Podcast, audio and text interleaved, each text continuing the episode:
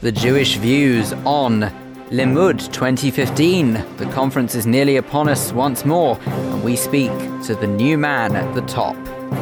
Golders Green United, as the community marks its centenary, this week we find out about its history. And what can you do to light up a life?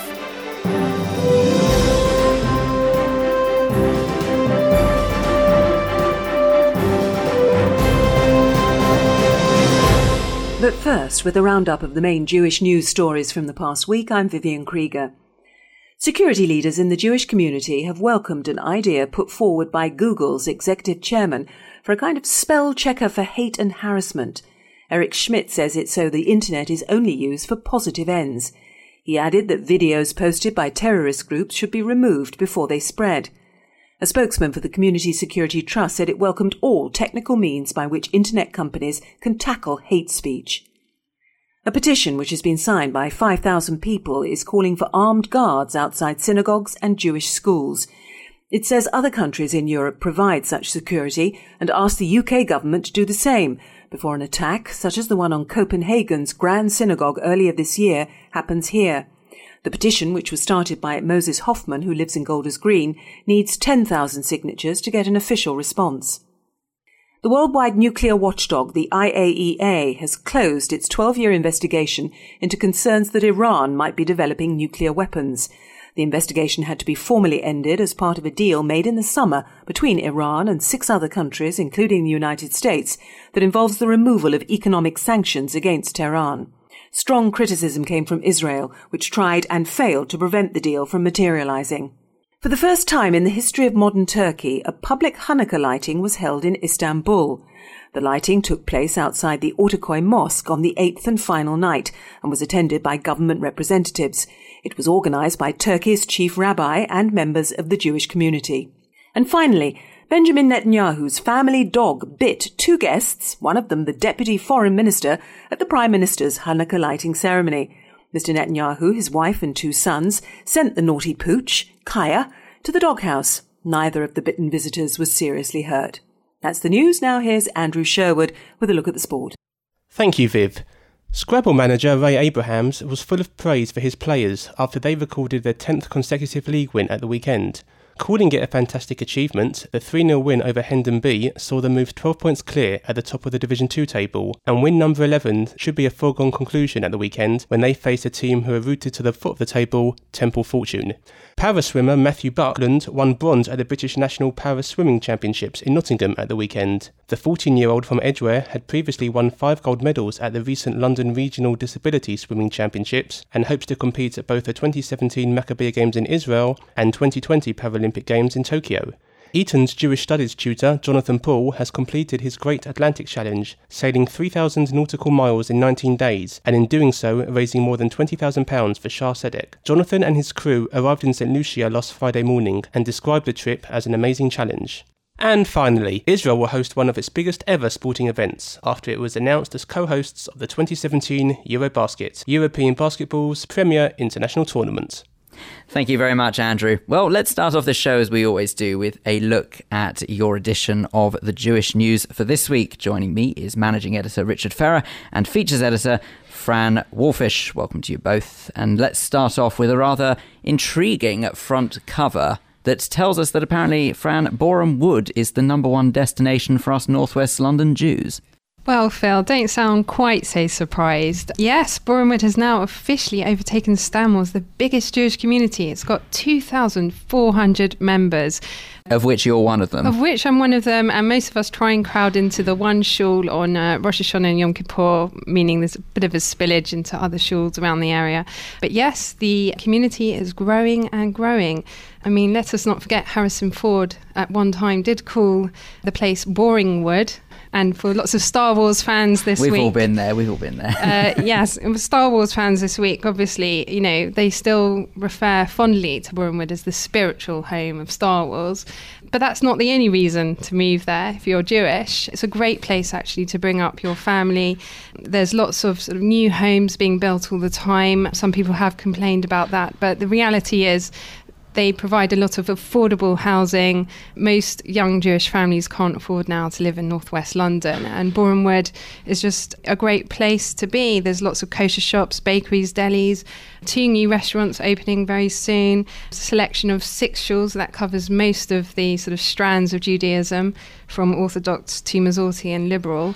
And I think, you know, there's something for everyone. That's why people are being drawn to Boreham Wood. It's the new the new place to be. And uh, it's interesting because we do sort of see this westward movement of Jewish families, and I can see in 20 years' time, eh, know, St Albans or the areas around Watford might be the new centres for Jewish families as housing becomes more and more expensive. Well, what I found particularly fascinating as someone who used to work in Boreham Wood, I can't help but notice the number of, as you say, kosher shops and restaurants that are just opening up. It's almost this once derelict part of the high street has now burst into some sort of kosher life. Rich, let's have a look inside the paper. What have we got?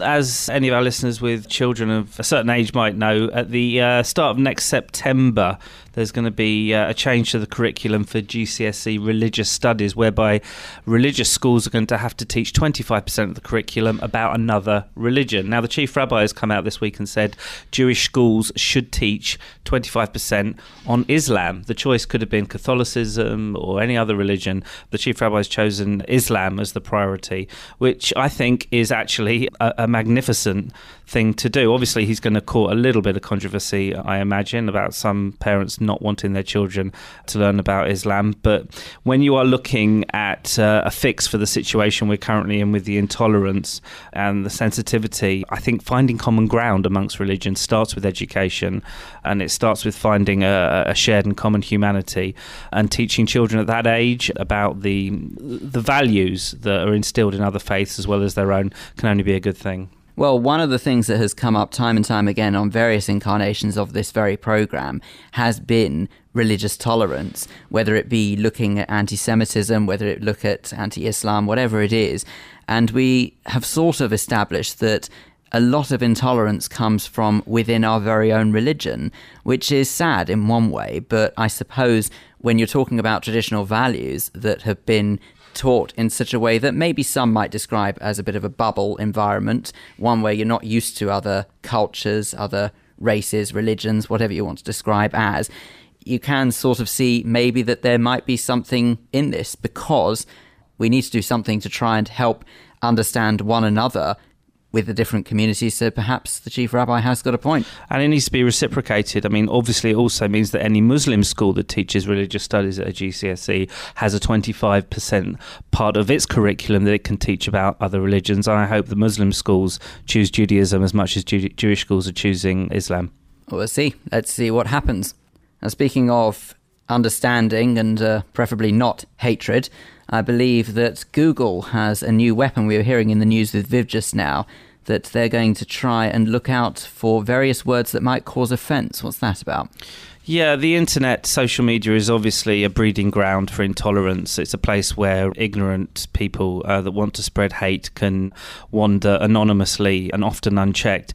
The bosses at Google have decided they would like to look into the possibility of developing a hate speech spell checker to kind of prompt users away from using racist terminology and to kind of flag up when any issues do seem to crop up. And obviously, anti Islam and anti Semitism are obviously two of the areas that are key when it comes to racism online. It's quite pertinent this week that it should also come to light in the week that uh, an extremist called Joshua Bonehill, who infamously organised the anti Jewification of Golders Green rally in uh, July, was in front of a judge this week and has been found guilty of inciting racial hatred. He conveyed a lot of his intolerance through social media, through Twitter uh, and Facebook and the like. So, with these sort of things in place, hopefully it would mean that we can keep an eye on these sort of characters in future and less people will be affected by this sort of intolerance going forward.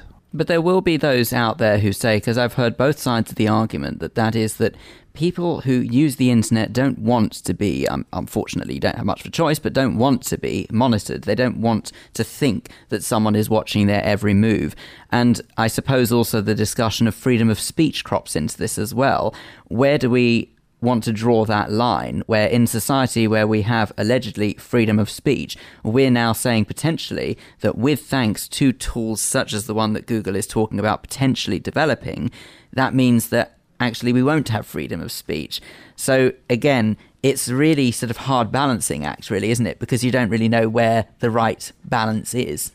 Yeah, I, I, think this has been an argument that's been rumbling on ever since the internet actually came into use. Uh, people have talked about regulation of the internet generally. I mean, it's a global tool now. When I log into something in the UK and I put something into my Google search box, you know, it's going to bring up pages from all over the world, not just from the UK. So it is a problem, I think, for advocates of free speech, and it's a it's a good point to make how this Google hate speech checker will really be used. And also, let's not forget as well that if we do look at the other side, there are, of course, those out there who believe that a lot of terrorism stems from grooming, as it were, on the internet. So hopefully that might go some way to combat that. Interesting one. Let's see how that unfolds. Shall we move on? Uh, Simon Sebag Montefiore, I believe, is in the paper this week. Yes, he is. He's actually got a fascinating new series on BBC Two. It's called Blood and Gold: The Making of Spain, and he really looks at the the roots of Spain, how it came about, and the kingdoms, all the various emperors who were involved with it. 2,000 years of history just crammed into three episodes. What was interesting for Simon when he spoke to us this week was that he had a bit of a who do you think you are moment. He found a researcher who actually did some digging into his own family background. Of course, the Montefiore's, according to many, many books which are out there, have always been from Italy, but he actually discovered the family was originally from Spain. And he as part of this research, actually came across some documents proving that some distant relatives were actually burned at the stake during the Spanish Inquisition. He's, he actually said to me, he's not the type of person to start weeping on television.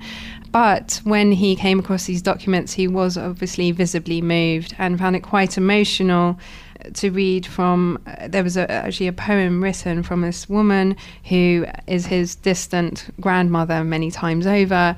And she wrote a poem just shortly before she was burned at the stake, asking for a sweet death. I mean, it's all very sad, really, but quite a fascinating sort of insight into the Spanish Inquisition and how uh, the expulsion of the Jews in 1492 really affected the Jewish community there. That sound absolutely phenomenal. I think I have to confess as well that when I think of my ancestors, because none of my ancestors, as far as I'm aware, were Sephardic, they're all Ashkenazi. I don't really know that much about that line of history as far as the Jewish community is concerned. So I think it'd be quite nice that for programs like that to actually educate perhaps members of the Jewish community as well who might not ordinarily have an appreciation for it. Absolutely. I, have done a bit of digging into my own family, and it's amazing the documents that you can come across. Obviously, if your roots are in Eastern Europe, unfortunately, a lot of the documents were destroyed uh, during the war, but you can go back a few generations, and it is fascinating what you can discover. And do we know when that's going to be transmitted? Well, uh, that particular episode did go out on Tuesday night, but you can still catch it on iPlayer. And the third episode, the last episode of the series, will go out next Tuesday. The third episode, obviously, looking at more modern history, and Simon will be looking at Franco. And obviously, he had a big impact on the Jewish community in Spain during the war years. So, again, it's one to tune into. Brilliant. Okay, well, we should look out for that. Unfortunately, that's all we've got time for from the paper for this week, but thank you both very much indeed. You are listening to the Jewish Views. And now, Limmud, the conference, can you believe, is back once more. It doesn't seem possible that it was a whole year ago since the last one, but sure enough, it pretty much was. And as a result of it, they now have a little bit of a new look with a new chairman. I caught up with David Hoffman, who is the new chair of Limmud, earlier on in the week, and I started by asking him to tell us how things might change under his new leadership. The first thing I should definitely say is that I'm really excited to be taking this on. I suspect that really more of the same. I, I don't come to Limmud with radical new ideas. I want to continue to have Limmud grow and develop the way it is at the moment. The things about Limmud that I want to help with are the things that excite me. It's a leader in cross communal, multi generational, non denominational Jewish learning. And I want to encourage those things to thrive and develop. It's also very exciting to me that Limmud is really a, a truly international phenomenon. I had the great pleasure previously, one of my previous roles was as chair of Limmud International, which is the Limmud support role for teams around the world. And that was a great pleasure. And I'm really looking forward to helping support the existing groups we have around the world and supporting new groups. So, really, more of the same, helping Limmud grow bigger and reach more people. What would you say makes Limmud as unique as it is? Because I know I say unique, obviously, as you've just alluded to, it is around the world, but the actual idea behind it, the sort of the coming together and the, the educating, the informing, and everything that takes place at a Limmud conference with that ultra Jewish element running through it. What would you say does make Limmud so different as an event? I think a lot of it is to do with the fact that a Limmud event is open to so many different viewpoints. Uh, Limmud has no agenda itself when it puts an event together. It's after creating diversity and allowing people to experience any and every sort of Jewish education, culture, aspects, any aspect of Jewish life. So the result is that people can come to Limmud and really explore different ideas and different views of the world. And they can have a, a completely different experience. I'll go to Limmud conference this year and do a whole bunch of different things and meet people. And my experience will be amazing. I have every confidence. But the two and a half thousand other people will have a completely different experience to me. And it will still be amazing and inspirational. But it will be completely different. One person can go to Limmud and spend the whole time finding out about what's going on in Israel and Israeli politics. And someone else might go and spend their whole time doing text study. Someone else might go and spend the whole time playing music. You know, there, there are so many different ways, and those are just three examples amongst two and a half thousand of what people will end up doing. So I think that openness, that diversity, is really important. I think the fact that it's not denominational is really important because it's a great place to meet Jews of very different viewpoints and backgrounds. The international flavour is also felt very much at conference. We have this year we have people com- coming from 28 different countries to to conference in Birmingham, including a lot of people who are themselves Limmud volunteers around the world. We have this year for the first time some of the Madrachim, the youth leaders for the Young Limmud program, coming from around the world. They're coming from Israel, Romania, Russia, and Serbia, drawing on people who've been to conference before with the Rothschild's Matarah Youth Program and the, the, Jewish Agency for Israel. And, and that's really exciting because that actually brings a lot of young international volunteers right into the heart of the Limmud event. And one of the things we take most seriously, which is childcare, looking after children giving the children a really exciting program, which is itself a Limmud education. Those are both, I think, really important aspects. I know that you said that with Limmud that there is no agenda, but there is obviously a reason behind it. What would you say Limmud's ultimate goal is? When would you know that Limmud is as you at the organisation want it to be? Where do you want it to get to? What's your definition of success, would you say? There's so many different ways in which you can measure the success of Limmud. One, one obvious measure is the number of people that we reach. And it doesn't matter whether we reach them and they end up more religious or less religious or more interested in one thing or more interested in another. But as long as they are just that bit more engaged, they've taken our, our own phrase that we like using is one step further on their Jewish journey. So we me- don't measure it by the nature or the quality of that Jewish journey, except that they've taken one more step on it through coming to Limmud. And if they come to Limmud lots, they might take lots of steps on it. So I think there's a numbers point. The conference, as I say, has a, a little over two and a half thousand people. Last year, this year, we had 83 Limmud groups around the world, ran 66 different events with about 33,000 participants. So that gives you some idea of we have a quite a, a, a good reach globally, but we'd like to build on that and have Limmud as part of Jewish life in more communities with more events so that more people can try it out. There's simply the number of people. I think partly also, conference is now very well established. And so the goal there, I think, is simply to keep up that high standard, keep having world class presenters, people come to speak, come to perform, come to present on whatever it is they're talking about, gradually grow and expand how many people that can reach, but also where else that can reach. We have, as you may know, Limmuds all around the UK. I've been very involved in the Limmud in my hometown of Manchester. There's Limmuds in Leeds, Liverpool, a number of different other cities. And so they're all opportunities for Limmud to just gradually expand its reach and for more people to have that experience and then take that back with them. So I suppose another measure of success is in terms of our volunteers. Limmud Conference is put together by about 70 on the main team. There's more than 300 people will volunteer at the event. Worldwide this year, we think we had about 3,000 volunteers involved in places, people around the world.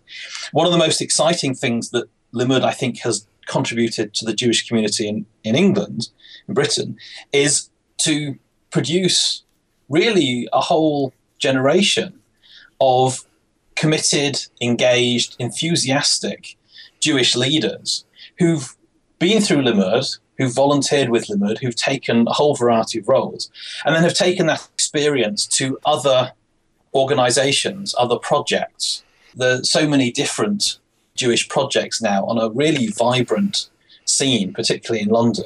Yeah, so where, almost at the core of what they've achieved has been Limmud, sort of is almost where they started.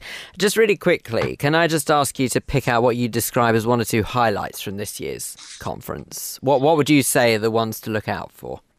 There's a few I can mention. Someone I'm very excited to hear is Sharon Brous, who's the founding rabbi of IKAR in Los Angeles. I hope I've pronounced that right. We've got the historian Deborah Lipstadt, who's best known for her court battle against Holocaust denier David Irving. And I've heard her speak before, and she's amazing. We've got the public intellectual Eva Hoffman, whose books include Lost in Translation. We've got a foodie Liz Alpern, who has reimagined gefilte fish. That I would like to see and possibly taste. I don't know if we're going to have a have a sampling. Well, I don't um, know if it's reimagined. I'm not sure. I don't want to shatter my illusion of gefilte fish. well, that's that's also very true. Um, but you know, Limmud is all about trying new things. And indeed, indeed.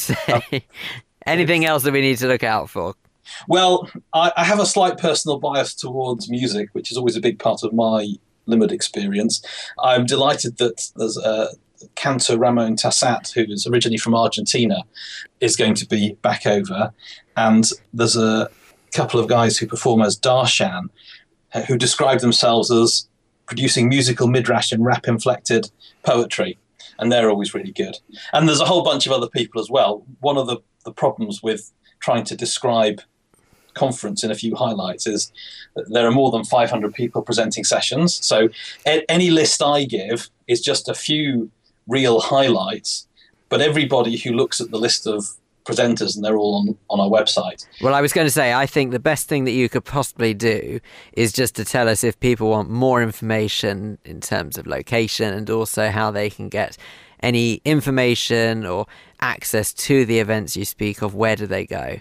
Absolutely. If you go to www.limmud.org, and you will see there on the main page there is a link to conference, Limmud Conference 2015, and that will tell you everything you need to know, including how you can how you get there, where it is, how you can book, and there's a tab called Program where you can find a list of all the presenters and all the sessions.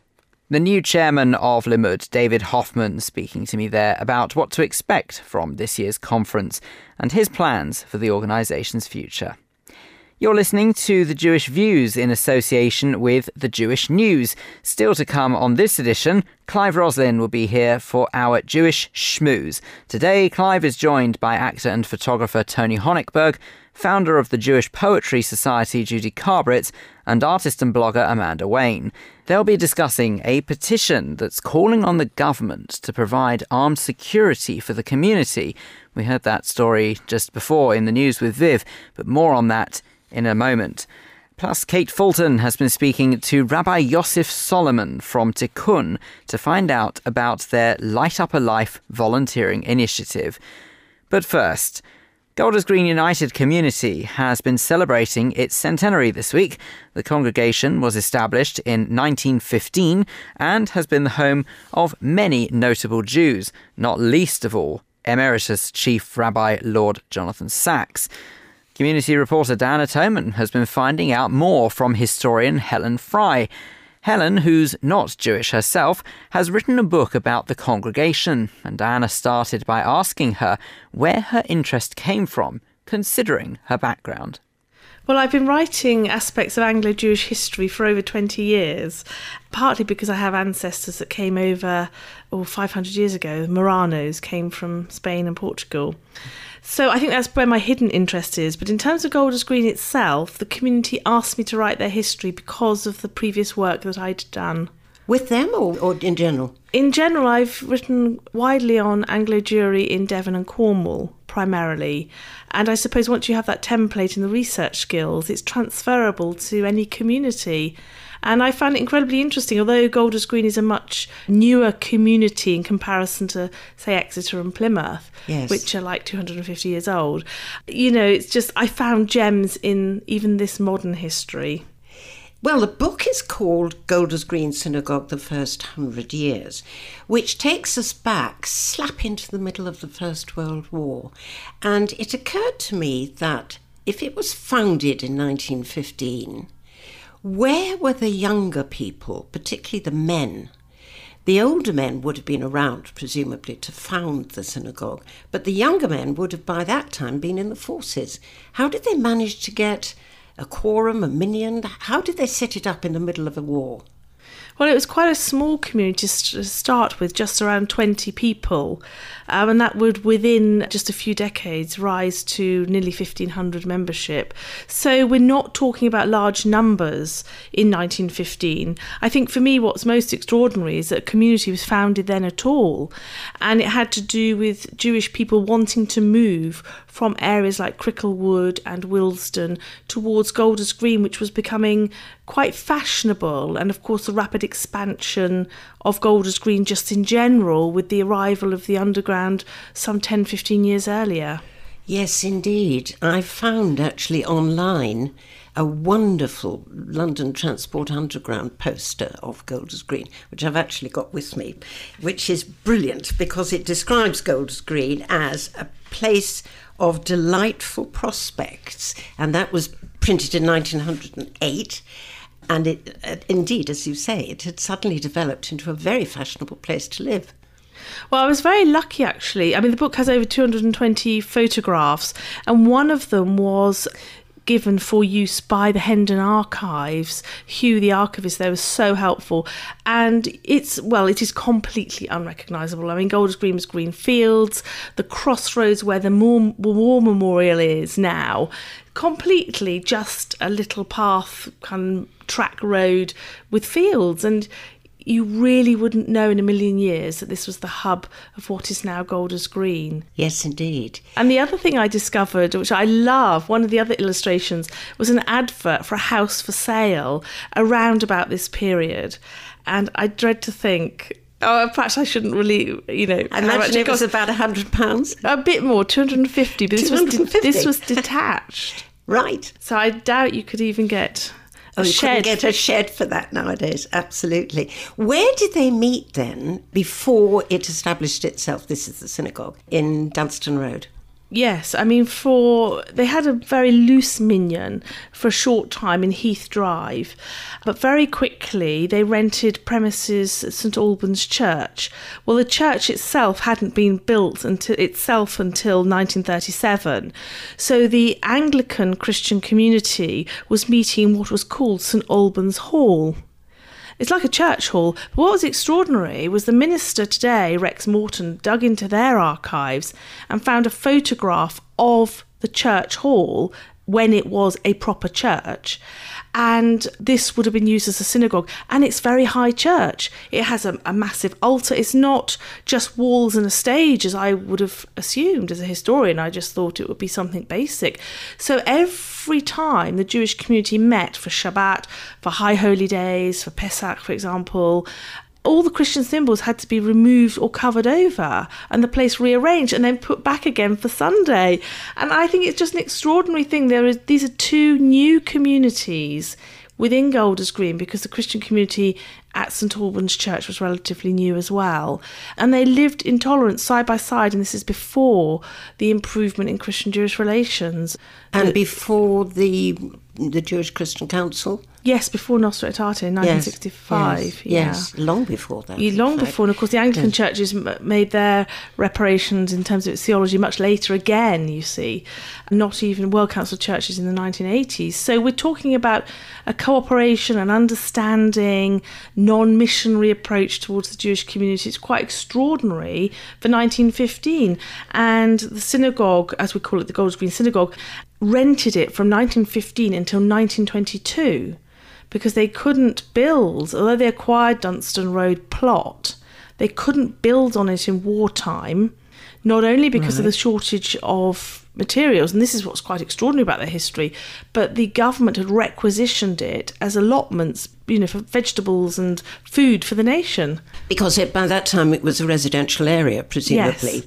Dunstan Road, I mean. Yes. Yes. A, yes. A few houses still to be built, but essentially, yes. But I think as a historian, that was fascinating to discover number one, that they were worshipping a very high church, which of course they covered the symbols, as I said. And secondly, they couldn't build their own synagogue because the land was being used to feed the nation. And didn't become available until 1922. Well, they started building from 1921. It was consecrated right. on 10th September 1922. How did they raise the funds? Who were the alumni, if you like, oh, who they, managed to get the funds together? Yeah, they were. They had some very, very generous benefactors, as well as having some charitable fundraising events. The early building fund book does survive from 1915 really? with a few pound in it, you know. And of course, the United Synagogue also matched some funds. The United Synagogue was very, very generous to the community. Benjamin Drage, who was West End furniture business very respectable, I suppose, almost like a John Lewis, if you like, but very, very respectable business. He went on to become knighted.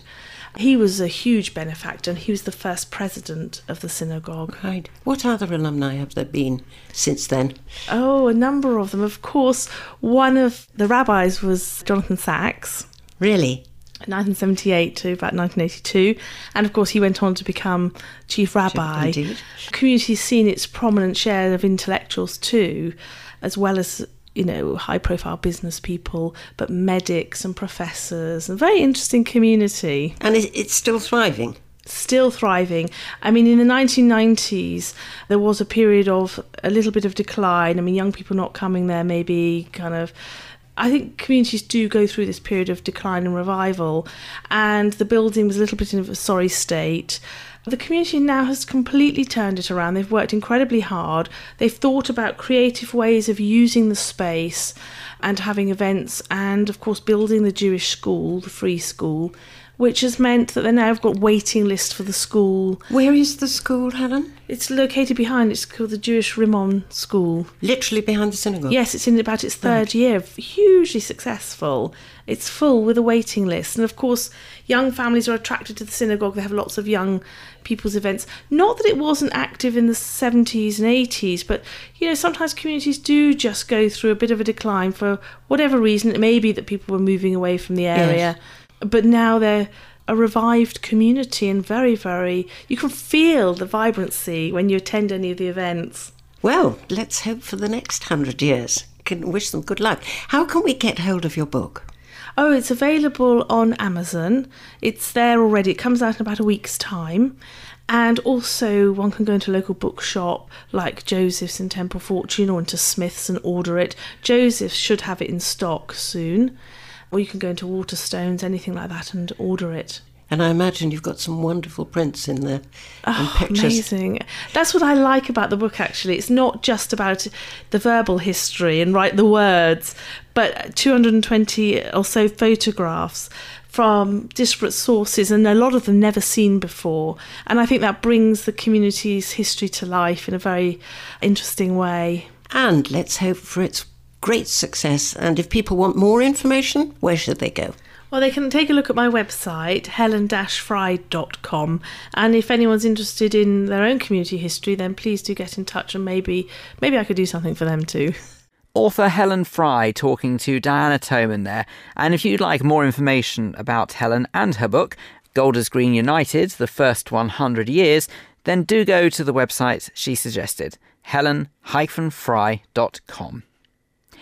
If you would like to get involved, we'd love to hear your Jewish views. You can email studio at jewishviews.co.uk or you can contact us via social media. Find us on Facebook by going to facebook.com forward slash Jewish Views or on Twitter, we are at Jewish Views UK. Time now to light up a life. Rabbi Yosef Solomon is from Tikun, and on December the 23rd, they launched that very campaign. It's a community wide volunteering initiative, and Kate Fulton has been finding out more for us. She started by asking Rabbi Yosef to tell us exactly what it's all about. We're actually in our eighth year, and it is an annual 10 day volunteering campaign where we try and fill the gaps left over by non Jewish workers and volunteers with Jewish volunteers in their stead. You know, during this period of the year, the festive period, um, a lot of people want to go home and spend time with their family and their friends. And to be honest, most Jews are not celebrating this period. So uh, we came up with the idea of uh, trying to fill the gaps. And of course, there's an added Kiddush Hashem aspect here that uh, really looks looks very positively that the Jews are giving back to their communities in such a way. And how do you find where these gaps are?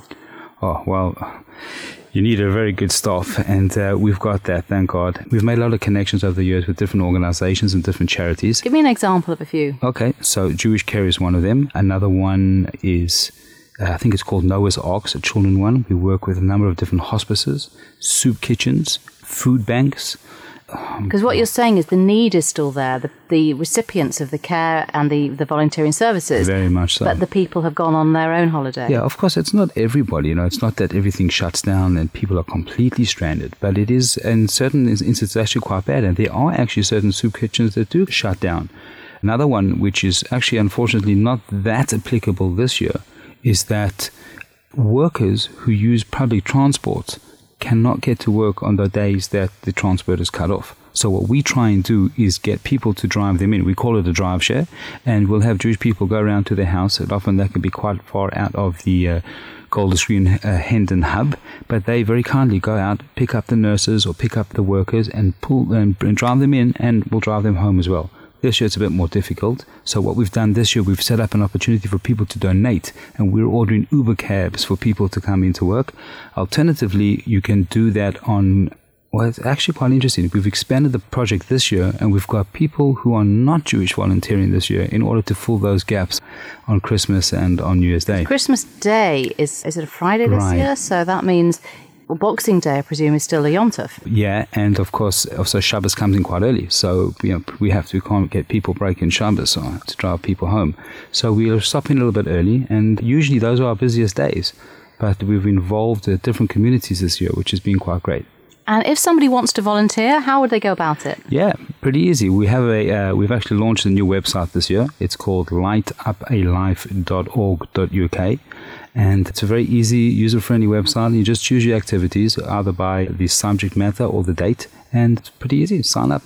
So it's a big mitzvah that people are doing. Yeah, it's amazing. Look, there's actually there's a lot of research that's been done recently about how people who volunteer actually heal in some way. They actually feel a lot better. Of course, it's not new to us. You know, the the Pirkei Avos, one of the first things that we learned there, that the world stands on three things: Torah, Avodah, and uh, Gemilut Chasadim, which That's is you the know, ethics of the fathers. that's right. So there, it's wisdom, and spirituality and well let's call it acts of kindness so when people when people do these acts of kindness they're really stepping out of themselves they're really touching into something far more some I'd call it humane I'd call it something more godly and it's really quite beautiful when you touch it and that's why we call the campaign this year set the ripple effect in motion because we sort of feel and we've seen from experience that when people do this type of thing it starts a very positive wave outwards and who knows where they go and do you draw on their specific skills? We have a section which is, you know, share your skill with us, and where people who have specific skills can sign up and volunteer in their specific area. So, for example, last year we had a uh,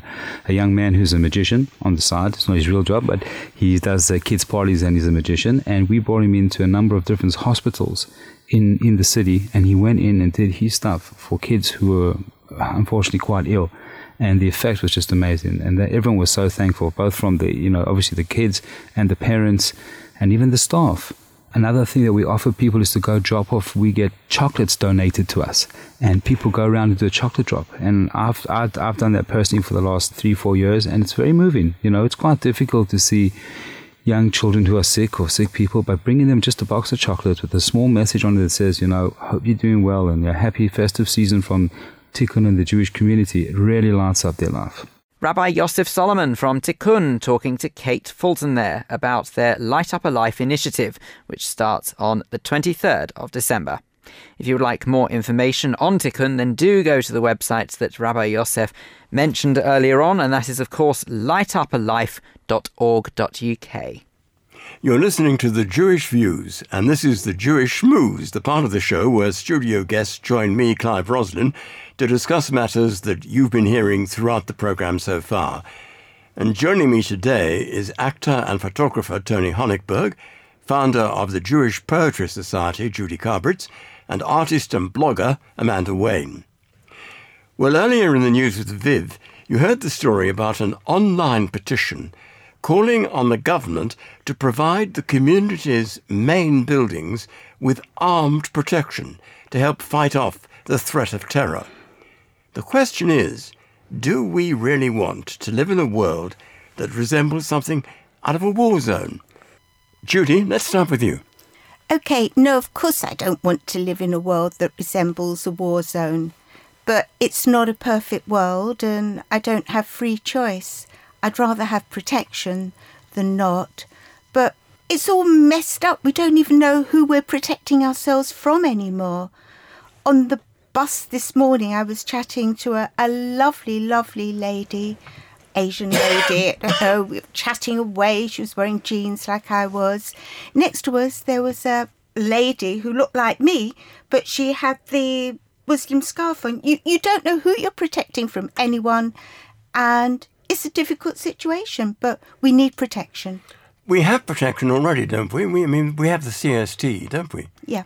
That's what I was just going to say. We have the CST. Do we need any more visual protection? I don't think we do. And I don't think we need armed guards because I think you may then attract more terrorism or more people that would like to come in and attack you because they can see the arms, and then I, I, think that's I think to keep it low key as we have at the moment with the CST, I think there's another way of looking at that though. If you were going to get somebody, just say, I hope not, but if there was somebody from ISIS who came along to a synagogue and saw the CST standing outside, they'd just go bang bang and shoot them. Whereas if you had armed guards, they wouldn't. Well, they might attack the armed guards. They may still do the same no, thing. No, because the armed, guards, guards will, be, will be at them before they could get to the armed guard. Oh, hope so. I don't know. Or they might go for one armed guard, by which time the other one will be alerted what's happening and then go back. So, I mean, we're living in a world now where where we need safety, where we need help. Now, the CST does a wonderful job. Is it enough? Does the, do the CST need to be armed? I obviously want to sort of play devil's advocate and, and ask, you know, we're just talking a community perspective as Jewish people, but I think, you know, we need to look at all places of worship because everybody's under threat. And well, of course. Is the... that something that we can feasibly do for everybody? Can we can we stay on this level of high alert at all times? At what when do you draw the line? When does the high alert end? Because actually there's there's quite a lot of plots that were foiled that we didn't know about. We've actually been on high alert as a country for, for a long time and we well, and we didn't know. So it's quite hard to make that judgment of sort of when high levels of security begin and end. The fact is, and I, I, I believe that somebody said it to me the other day, that we are now in this this year now, we are in the same position as we were in, and the rest of the Western world, if you like, in the same position that we were in in 1938. That in fact, we could be leading to World War III. Because ISIS is, is backed by the most tremendous money. I don't know where it comes from, but it's backed by the most tremendous money. I think we're already in World War Three. To be honest with you, there's some really big power countries involved in this this war that we're now involved in, which you know we're officially involved in now. But I think the thing I want to say in response to your first point was suspecting people around us is is that's what's reminiscent of kind of when we think about other wars that we should should learn from is that sense of the other and the fear of the other, and that's something that can only lead to disaster. You know, starting to suspect people that are around you just because of the way they dress, their, their the color of their skin, uh, the way they carry themselves. It's it's leading to a very uncomfortable population, Well, and we what- have to question. This that. is what happened in Germany in the 30s, of Yeah. course, when the Germans were targeting Jewish people because of they could see who they were because of the way they were dressed. Yeah. And we shouldn't be going down that route, which is why I wouldn't want to have armed guards outside. I think having a, a subtler protection, I think, is better. I think it will. We've not been attacked in this country. Mm. Places that have armed guards, Rome, Paris, which have armed guards Yes. outside the religious institutes, have been attacked. But why have we not been attacked? I also think that as we learn more about ISIS and kind of what their remit is as an organization, they want to create chaos. That to them is success. And what what better chaos to create than fear mongering amongst people, ordinary people that are just going about their daily lives as normal, for them to stop travelling on the tube or on the bus and well, that's to suspect just their neighbour. isn't it? We're, we're talking maybe churches, synagogues, but what about the shops before Christmas? You know, it doesn't bear thinking about. know. In fact, mosques have been attacked tremendous amount recently. I mean, it's an absolute fact that people, nothing terrible has happened, but they have been attacked. They've been stopped, luckily. But because at the moment in this country, Muslims are being treated the same way that Jews were treated Oh, some yes. years back. hmm Yeah. But IS, you know, they're, they're not targeting any particular group. Jews, they they probably are also targeting Muslims, Muslims that don't sus- subscribe to their sort of Well, that's what I was just level of pointing out. Mm, belief. Yeah, Yeah, so yeah. It's hard to know where to when they who to bomb in indiscriminately, they don't know who's No. there. But I feel ultra sorry for Muslims because I know if I'm reading in the paper and um, somebody's committed fraud or, or some terrible deed and it's a Jewish name, I feel I own it. I feel embarrassed for me, for other Jews. And I feel not responsible, but I do think, what will other people who aren't Jewish think of that? And every 90 whatever percentage of Muslims who are good, loving people, they must feel terrible when all this is happening. Yet you can look at it the other way. There are those people who say that there are lots of good, wonderful Muslims, and I know some very well, but they put their religion first and they will not admit to anybody in their family perhaps being a, you know, a, a bad one. Do you, do you think that getting onto the Muslim side of it that by and they all haven't been quiet recently, but up until a certain point they were very quiet about condemning what had been happening in the name of Islam. By being quiet, do you think they were condoning what was happening? No, rather than condemning? actually, I think it's a real shame that they even had to make a statement because, I mean, I don't know where we've pulled this percentage of 90% of Muslims aren't sort of sympathising with IS. I think it's pretty much all Muslims aren't. IS are a really extreme organisation. They don't represent the, the mainstream view of, of that religion. So it's kind of a shame if you imagine from the Jewish perspective that there was a really radicalized group of Jews doing some atrocious things, and we had to step up as a community just to say, you know, we don't agree with those Mm. things. That would be a shame because you know you'd hope that we all know that that these people are the few and they are disgusting. we know that, We know but non-Jews might not know that. and so similarly, you feel that you feel more encouraged that the Muslim population should step up and speak for a, for an organisation that doesn't would- represent them at all. Yeah, to say that they don't represent them because the majority of, I think, what you were saying, non-Jewish people, I've got a lot of non-Jewish friends, Christian friends, who look at, as you were saying, on the train, sitting on the train, looking around. A Muslim comes on, and they look with fear this one woman, one man that gets on the train for no apparent reason. Well, there is a reason, but they're, they're, uh, on the face of it, there's no apparent reason. This person is just going off to college, going off to work, whatever they're doing, like we were doing. So, So this I once again so so the the rest of the Muslim community standing up and saying we condone this, I think puts a level of non-fear into into this community that Earlier this week, there was the most appalling thing that happened. A Muslim family were going to visit their relations in America, and they were told they couldn't get on the plane, and they were sent home. And the man, who the father of the family, said, "This is awful because we were only going to visit our family, and what do I say to my children now?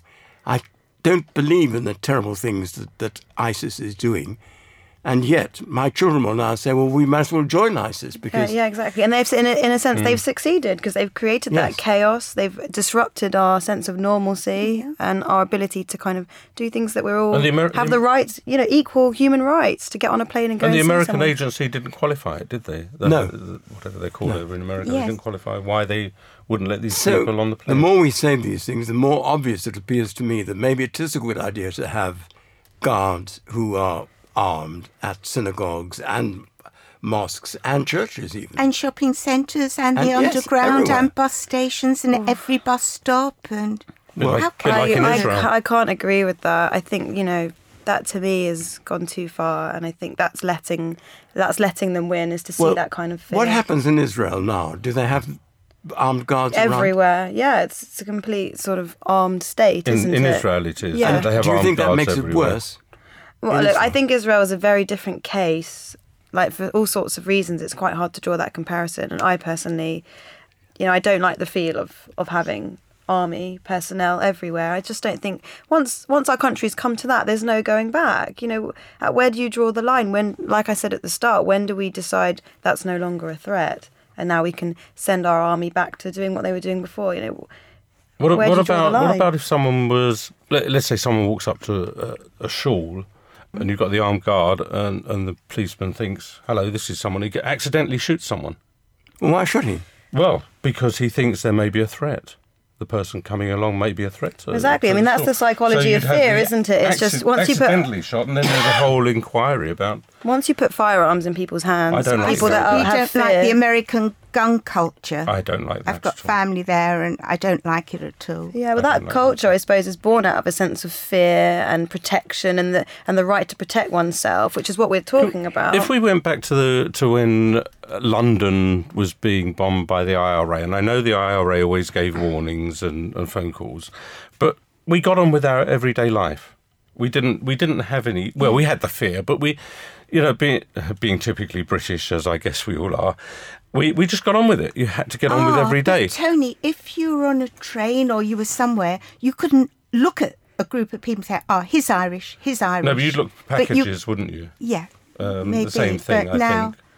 You know. There weren't armed guards around in Paris when that terrible tragedy happened. Not a, not recently, no. But No. yeah, there were armed, there's armed guards on all the shores in Paris and restaurants and places like that. Well, I think there have to be. Hmm. Well, I think that's the culture they've grown up in. But they, they, then the police in Paris have always been armed. Police in, in Italy have always been armed. Whereas the police in England have, We have had our never really. truncheons. Yeah, we have our truncheons, but they've never really been armed. No. And I and I think because they have never really been armed, Some. we, we've never had that threat. Well, I, I, I, I wonder actually. You see, I'd love to think like you think, but I mean, it just needs once for somebody to attack a synagogue or mosque or church or um, Hindu temple, and people get killed, and then you'd have to think again. Well, synagogues in England have been attacked in the past, but they're usually just yobs, aren't they? That, that have been. so you're it. saying, you know, we, we shouldn't wait for something to happen; we should take action. Exactly. But what about the view What- that maybe you you? know, sh- you know you know what happened in 1939. You you don't remember it obviously, but Yeah. you know what happened in 1939, 1938 and 1939 when the prime minister went to Chamberlain, went to Germany and saw Hitler and came back and said peace in our time, and a year later the Second World War happened. You can't have this sort of friendly approach when there are people like Hitler, when there are people like ISIS. And believe me, ISIS is like Hitler, if not worse. It is slightly worse because you've got nobody to negotiate anything with. Exactly. With ISIS. If you had armed guards on religious institutions, but they weren't visual, so you had someone there all the time, but wasn't didn't Hmm. stand outside the front, maybe that would help. Then you've, you know you've got someone there to protect, but they're not. But I'm genuinely asking Forcing the it. question: At what point do we draw the line? Let's say we've put armed guards in all of our synagogues. Well, we have When- that already. Yeah. well, So Well, maybe they're not armed, You know, so we, we, we take it to the next level. At what point do we say, actually, it seems seems safe now? We can go back to as we were. I'm I'm genuinely asking that safe. question. I think we'd be less safe. Yeah, because we will have already taken that sort of mm. step into what what is a sort of psychological war. Because once you put guns in people's hands and there's that that level of fear and danger, there's no sort of retreating from that. Well, there we are. I hope you're all right. I'm afraid that we're going to have to leave it, but it was a very interesting discussion, and I, I wonder what people listening think. Anyway, my thanks to our guests, actor and photographer Tony Honigberg, founder of the Jewish Poetry Society Judy Carveritz, and artist and blogger Amanda Wayne. Please do feel free to share your Jewish views with us. You can email studio at jewishviews.co.uk or you can contact us via social media. Find us on Facebook by going to facebook.com slash jewishviews or on Twitter we are at Jewish Views UK. And it's time now for our rabbinic thought for the week. And this time it comes from Rabbi Moshiach Kalati. During these weeks, we have been reading the Torah portions relating to Yosef, the son of Jacob, who had been separated from his father for 22 long years. Now, during this time, Jacob mourned his son in a way that is almost indescribable. His solace was unlike any other solace, any other mourning in the history of man. It was beyond depression. So you can only imagine the joy when Jacob finds out that his son Joseph is alive and living in Egypt. So we join the story at the historic meeting between father and son. Now, the Torah tells us that when they met, they embraced, and Joseph wept on his father's neck. Now, the medieval commentary Rashi tells us what Jacob was doing at that time. You would have expected he would have been reciprocating. But in fact, Rashi tells us he was saying Shema. Now, this is a very strange thing. You would have thought this was the last time to catch up on some overdue davening. At this point, there should have been intense emotion. Why, after not seeing his son for 22 years, did he find it an appropriate time for saying the Shema? The answer to this is given to us by the Maharal, another 15th century commentary, who tells us that Jacob was in fact caught up in such intense emotion and gratitude to God that he wanted to direct that love towards Hashem. Whilst this is undoubtedly an extremely lofty level, one must still appreciate that it teaches us how ultimately it is a level to which we must all strive. Perhaps a lesson we can learn on a practical level is when we're caught up in the moment, it could be a happy moment, an inspirational moment, we can at least spare a thought for God, who, in his intense love for us, brought us this joy in the first place. Thank you very much to Rabbi Mashiach Kalati with our thought for the week there. And that's all the Jewish views we have time for. Thanks very much to all of the guests who appeared on this show. And we also have to thank you at home for listening. And we can't possibly forget to thank our team, including our producers, Sue Greenberg and Tony Honigberg. You can always download the most recent edition of The Jewish Views by visiting the Jewish News website, and that address is coming right up. You can also search for us in iTunes. The Jewish Views is brought to you in association with The Jewish News and is part recorded at the studios of Jewish Care in London. Don't forget to pick up your copy of The Jewish News every Thursday across London or read the e paper online at jewishnews.co.uk. I'm Phil Dave. Make sure you join us next time here on The Jewish Views. Goodbye.